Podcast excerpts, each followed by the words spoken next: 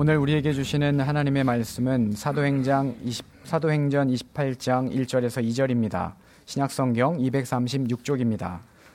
사도행전 28장 1절에서 2절입니다. 제가 봉독하겠습니다. 우리가 구조된 후에 안즉 그 섬은 멜리데라 하더라.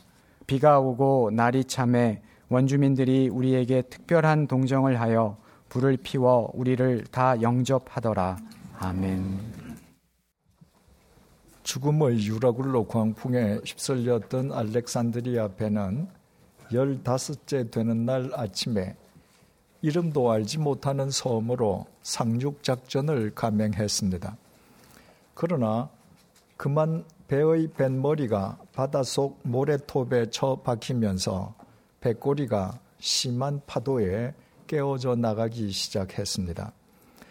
배에 승선해 있던 276명은 헤엄을 치거나 부유물에 의지해서 모두 섬에 안전하게 상륙했습니다.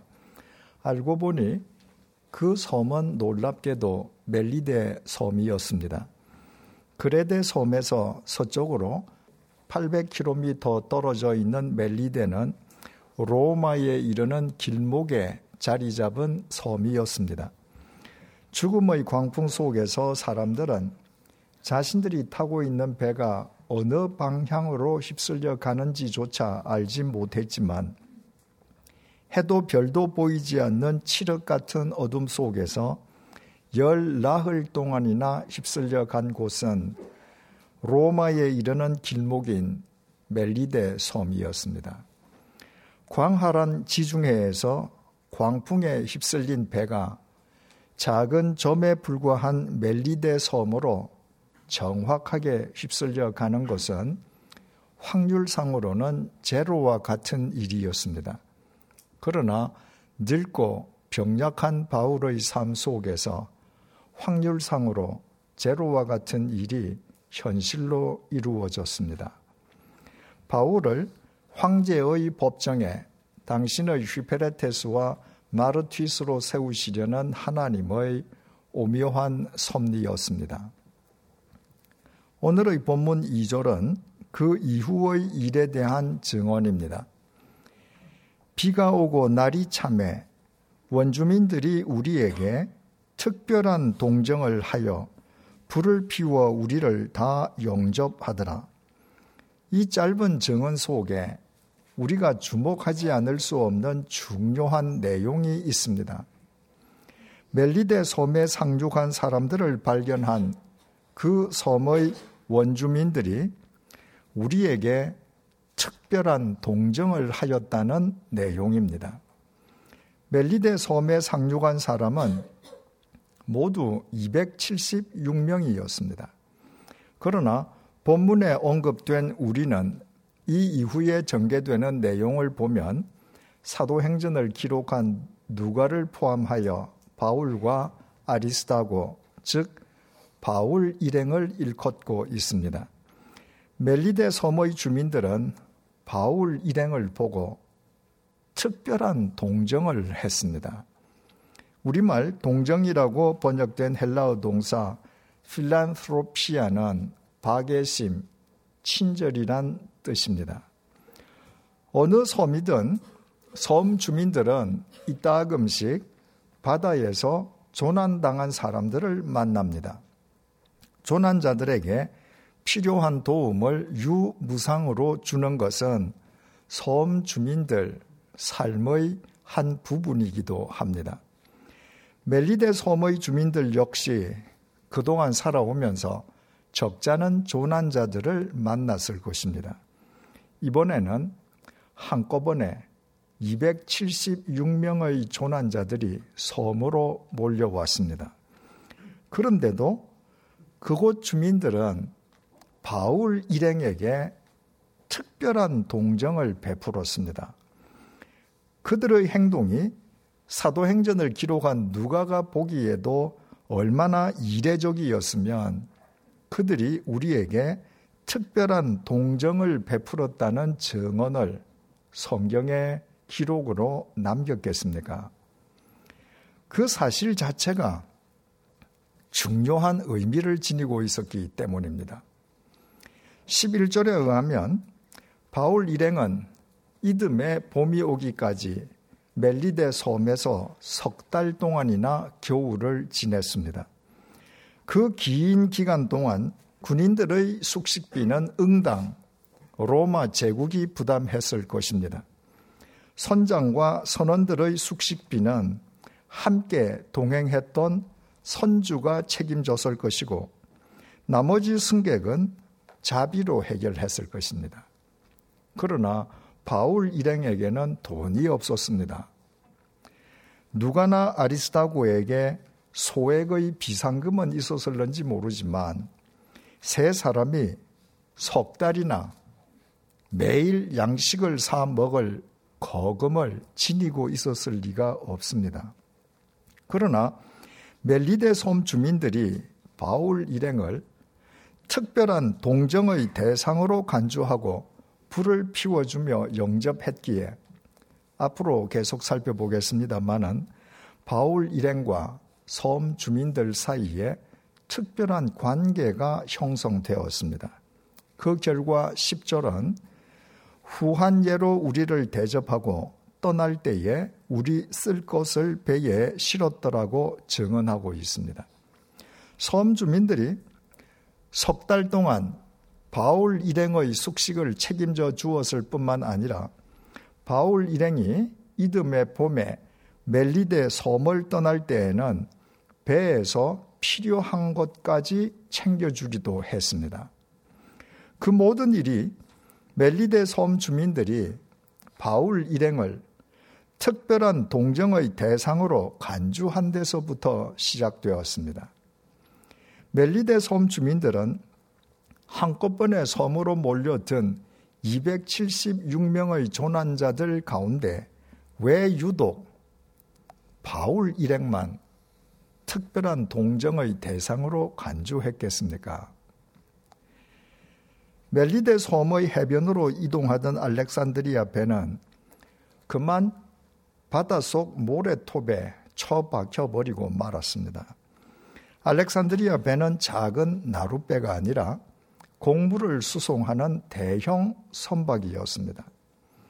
그 대형 선박이 바닷속 모래톱에 처박혔다면 그 위치는 멜리데 섬의 해변에서 상당히 떨어진 곳이었음이 분명합니다.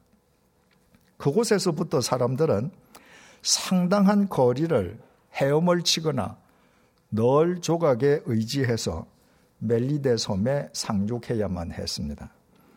인생 말년의 병약한 바울 역시 지중해 바다 속으로 뛰어내려 헤엄을 치거나 아니면 널 조각에 의지해서 온 몸으로 파도를 헤치며 멜리데 섬으로 나아가야 했으면 두말할 나위도 없습니다. 이때 지중해는 시기적으로 이미 겨울의 문턱을 넘어서고 있었습니다.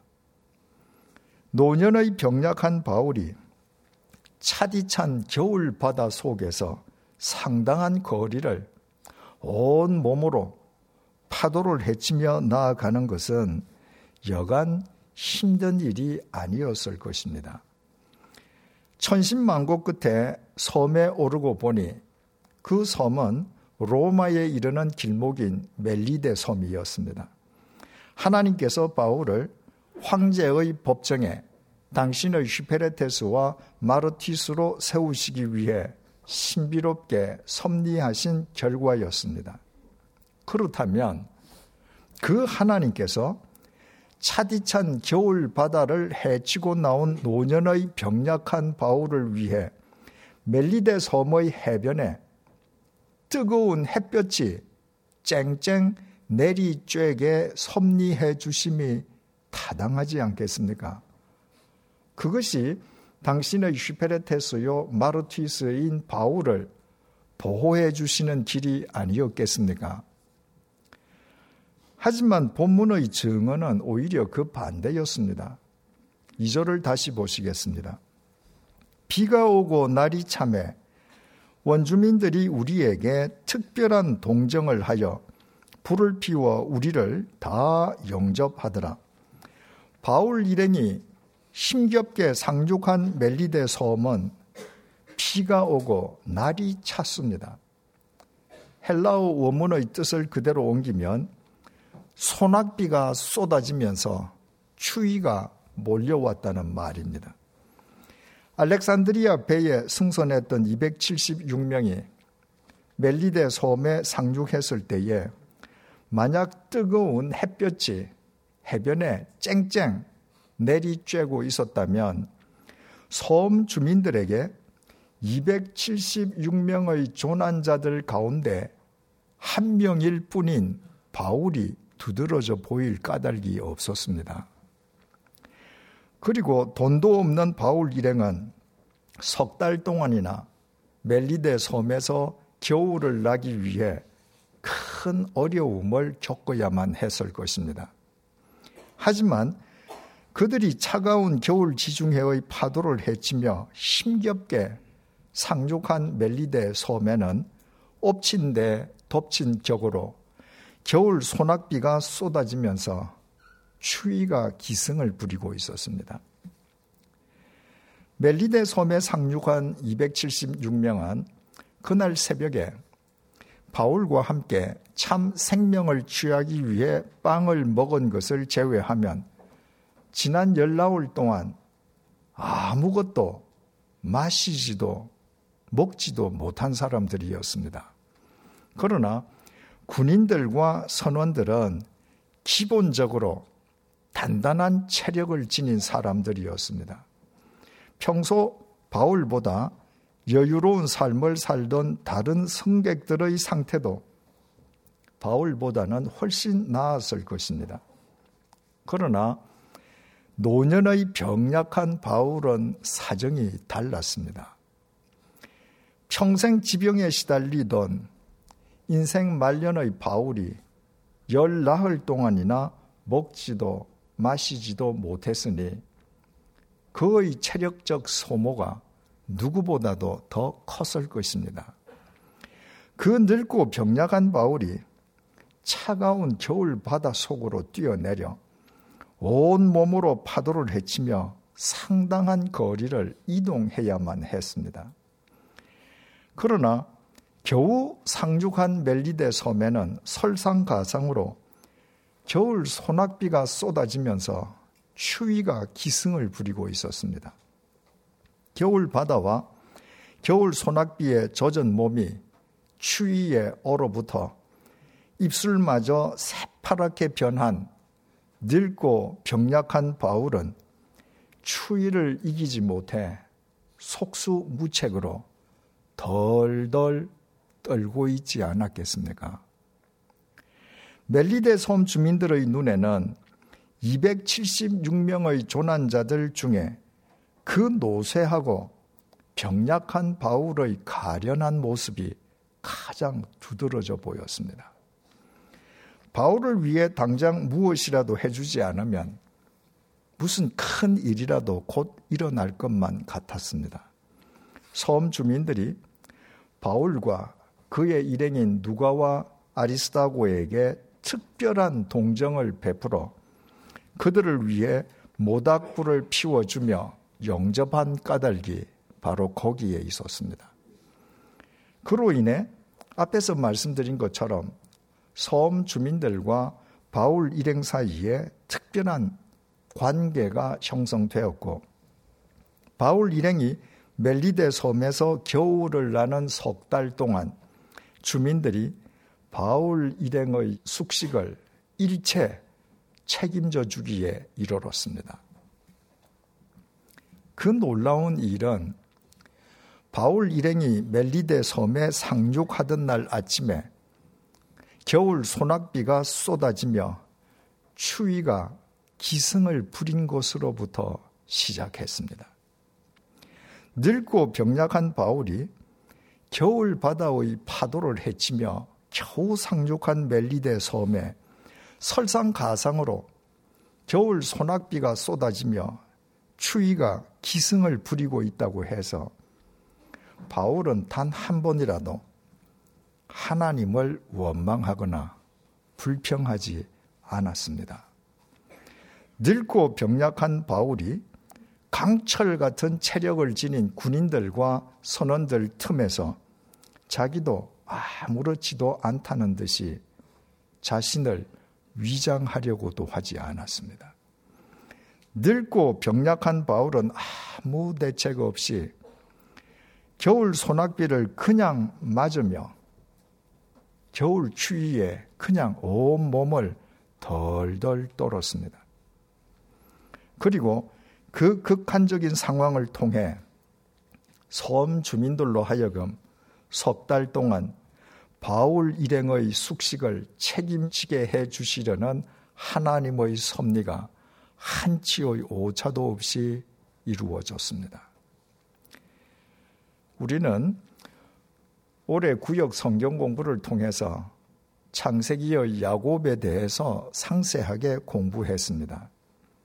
야곱은 쌍둥이 형인 에서가 아버지 이삭으로부터 받아야 할 장자의 축복을 부당한 방법으로 중간에서 가로챘습니다.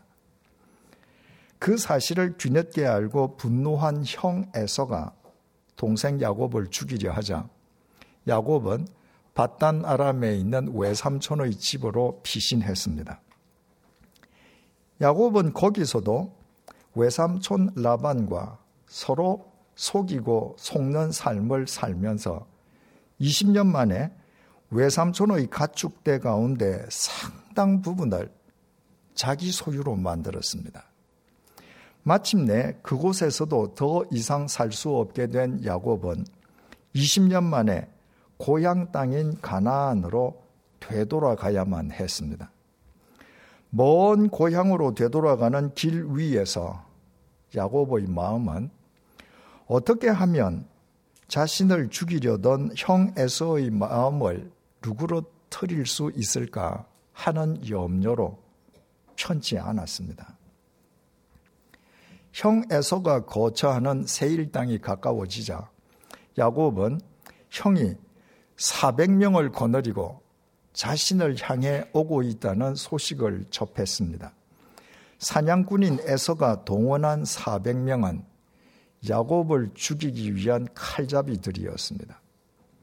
야곱은 죽은 목숨과 다를 바가 없었습니다.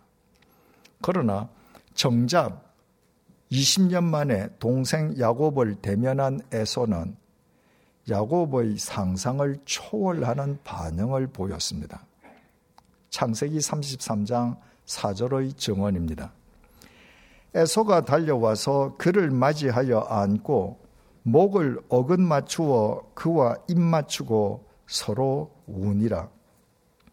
동생 야곱을 보자마자 형 에서는 야곱을 향해 달려와 야곱을 끌어안고 목을 어긋 맞추어 야곱과 입을 맞추며 야곱을 환영했습니다. 예상하지 못한 형 에서의 영접에 동생 야곱도 형을 끌어안고 함께 울었습니다. 그로써 형 에서가 20년 동안이나 동생 야곱을 죽이려 하던 원하는 눈 녹듯이 사라져버리고 말았습니다. 형 에서는 야곱을 죽이려고 동원한 400명의 칼잡이들로 야곱의 가족들을 위한 길잡이가 되게 해주려 했지만 야곱이 사양했습니다. 에서와 야곱 사이에 이런 상상 밖의 대역전극이 어떻게 가능할 수 있었겠습니까? 그 전날 밤이었습니다.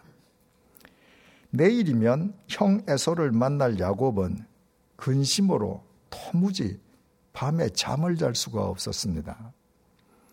그는 밤이 새도록 하나님께 간절히 기도했습니다. 칼잡이 400명을 동원한 형 에서의 칼날에서 살려달라는 기도였습니다. 야곱의 기도에 응답하신 하나님께서는 에서가 동원한 칼잡이 400명을 제압할 수 있게끔 야곱에게 천명의 칼잡이들을 붙여주시지 않았습니다. 야곱이 에서를 피해 또다시 도망칠 수 있도록 에서 몰래 은밀한 은신처를 제공해 주신 것도 아니었습니다. 하나님께서는 야곱의 기도에 대한 응답으로 야곱의 허벅지 관절을 치셨고 허벅지 관절이 위골된 야곱은 그때부터 절지 않을 수 없었습니다. 동생 야곱을 죽이려고 칼잡이를 400명이나 동원한 형 에서가 상상하던 야곱은 고약한 인상의 사기꾼 모습이었습니다. 하지만 에소 앞에 20년 만에 나타난 동생 야곱은 에소가 상상하던 모습과는 전혀 딴판이었습니다. 밤을 꼬박 새면서 땅바닥에 엎드려 하나님께 사생 결단의 기도를 한 야곱의 옷은 마구 구겨져 있었고 헝클어진 머리에 얼굴은 초췌하기 짝이 없었습니다. 게다가 자신을 향해 걸어오고 있는 동생 야곱이 다리를 절고 있었습니다.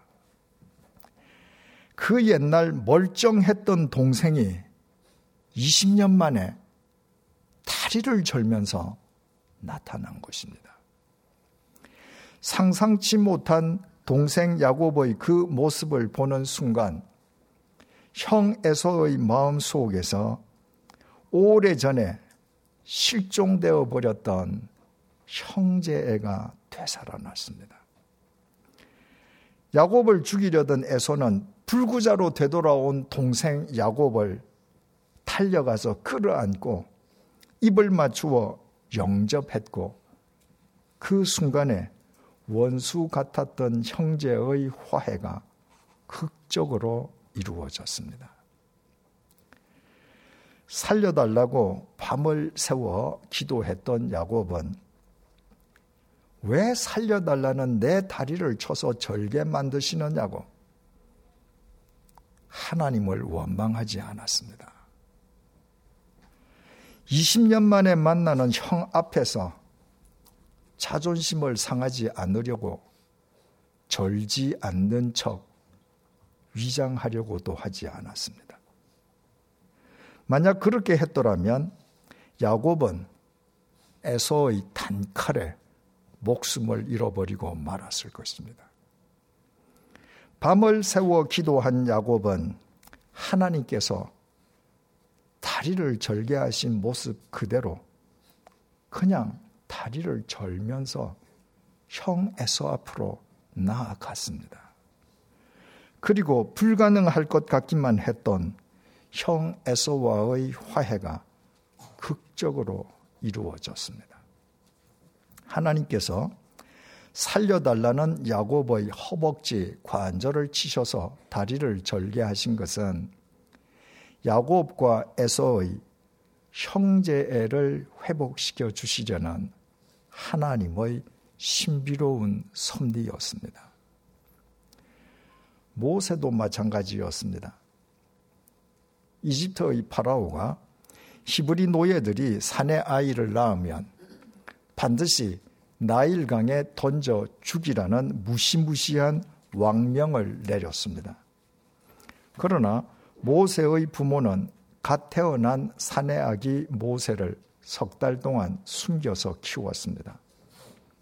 더 이상 숨겨 키우는 것이 불가능해지자 모세의 부모는 아이를 갈대 상자에 넣어 나일강 갈대 사이에 두었습니다.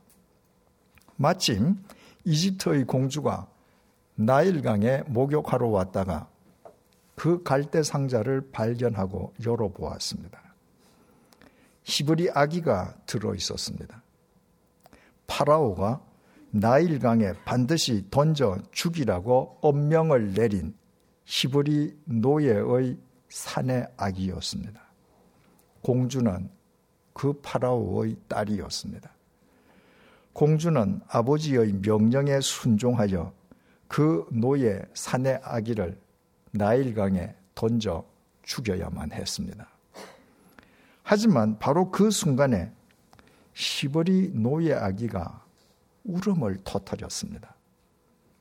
출애굽기 2장 6절에 의하면 공주는 갈대 상자 속에서 울고 있는 그 어린 아기를 불쌍하게 여겼습니다. 숨이 넘어갈 듯한 아기의 울음이 공주의 모성 본능을 자극한 것입니다. 공주는 아버지 파라오의 명령을 거역하고 나일강에 내버려진 그 불쌍한 히브리 노예 아기를 자신의 양자로 삼았습니다. 그 덕분에 모세는 40년 동안 이집트 왕궁에서 왕자의 신분으로 제왕 교육을 받았습니다. 만약 공주가 갈대 상자를 열었을 때 히브리 노예 아기가 불쌍하게 울지 않았더라면 공주는 아버지의 명령에 따라 시녀로 하여금 히브리 노예 사내 아기를 나일강에 던져 죽여버리게 했을 것입니다. 당시 이집트인들에게 히브리 노예는 사람이 아니었습니다. 그러나 하나님께서는 갈대 상자 속의 히브리 노예 아기 모세가 불쌍하게 울게 하심으로 80년 후 이스라엘 민족을 이집트의 노예살이에서 해방시키는 도구로 모세를 사용하시려는 당신의 섭리를 신비롭게 이루셨습니다. 올해의 끝자락인 지금 어떤 상황 속에 처해 있습니까? 겨우 죽음의 유라굴로 광풍에서 벗어나는가 했는데 설상가상으로 지금 인생이 겨울 소낙비와 추위에 떨고 있습니까? 하나님께 살려달라고 목이 매도록 울부짖었는데 오히려 하나님께서 인생 관절을 치셔서 지금 인생이 절고 있습니까? 갈대 상자처럼 보잘 것 없는 현재의 인생 형편이 엉엉 울지 않고서는 버틸 수조차 없을 정도입니까? 오늘은 예수님의 성탄을 기리고 다시 오심을 대망하는 대림절 둘째 주일입니다. 성자 하나님이신 예수님께서는 인간의 구원을 위해 이 땅에 오셨습니다. 그러나 하나님 아버지께서는 당신의 독생자를 로마 황제가 아니라 비천한 갈릴리 빈민으로 태어나 살게 하셨습니다. 예수님께서는 왜 빈민이냐고 자존심 상해 하시지 않았습니다. 예수님께서는 이 세상을 떠나시는 날까지 빈민으로 당당하게 사셨습니다.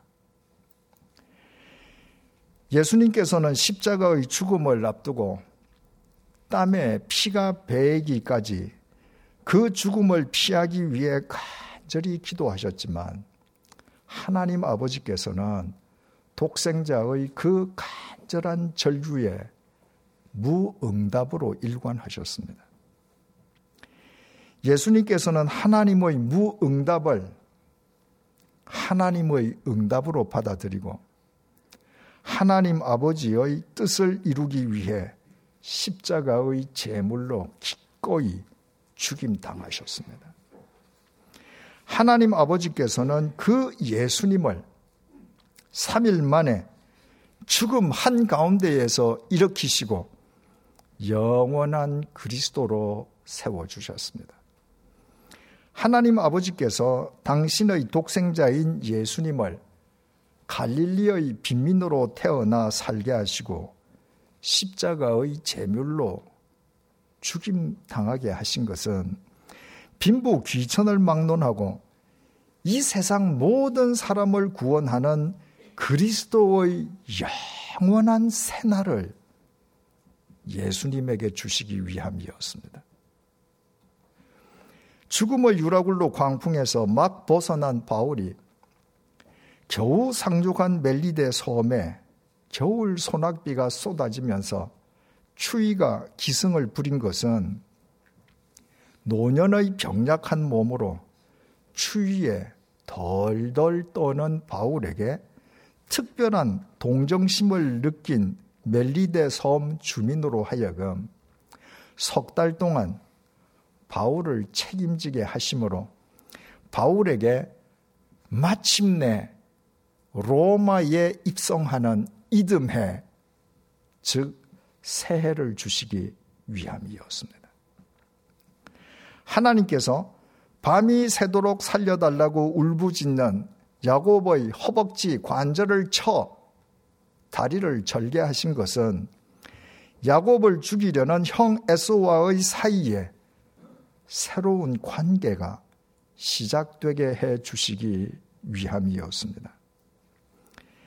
이집트의 공주가 갈대 상자를 열었을 때 히브리 노예아기 모세가 잠들어 있지 않고 불쌍하게 울었던 것은 80년 후에 모세를 출애굽의 지도자로 세우시려는 하나님의 신묘막측한 섭리였습니다. 지금 하나님께서 우리 인생에 겨울 소낙비와 추위가 몰아닥치게 하셨다면 그 겨울 소낙비와 추위를 통해 우리에게 하나님께서 예정하신 새해를 주시기 위함입니다. 하나님께서 우리 인생의 허벅지 관절을 치셔서 우리의 인생이 지금 절고 있다면 우리가 누군가와의 사이에서 새로운 인간 관계를 시작하게 하시기 위함입니다. 하나님께서 갈대 상자처럼 보잘 것 없는 인생 형편 탓에 우리가 울지 않을 수 없게 하셨다면 그 울음을 통해 우리에게 하나님께서 작정하신 새로운 기회를 주시기 위함입니다. 그러므로 춥지 않는 것처럼 절지 않는 것처럼 울지 않는 것처럼 위장하려 해서는 안 됩니다. 위장해서는 하나님께서 우리에게 주시려는 새로운 것들을 우리의 인생에 담을 수 없습니다. 우리 모두 그냥 겨울 소낙비를 맞으며 그냥 겨울 추위에 온 몸을 덜덜 떠십시다. 하나님께서 치신 대로 그냥 저는 인생 그대로 나아가십시다. 하나님 앞에서 불쌍하게 엉엉 소리내어 우십시다. 예수님께서 그 모든 과정을 통해 우리 각자로 하여금 반드시 하나님께서 주시려는 새로운 해, 새로운 관계, 새로운 기회를 얻고 누리게 해 주실 것입니다. 왠지 아십니까? 우리가 믿는 예수님께서는 모든 것을 과거로 삼켜버리는 죽음을 깨뜨리시고 새로운 미래를 향해 3일 만에 다시 살아나신 그리스도이시기 때문입니다. 기도하시겠습니다.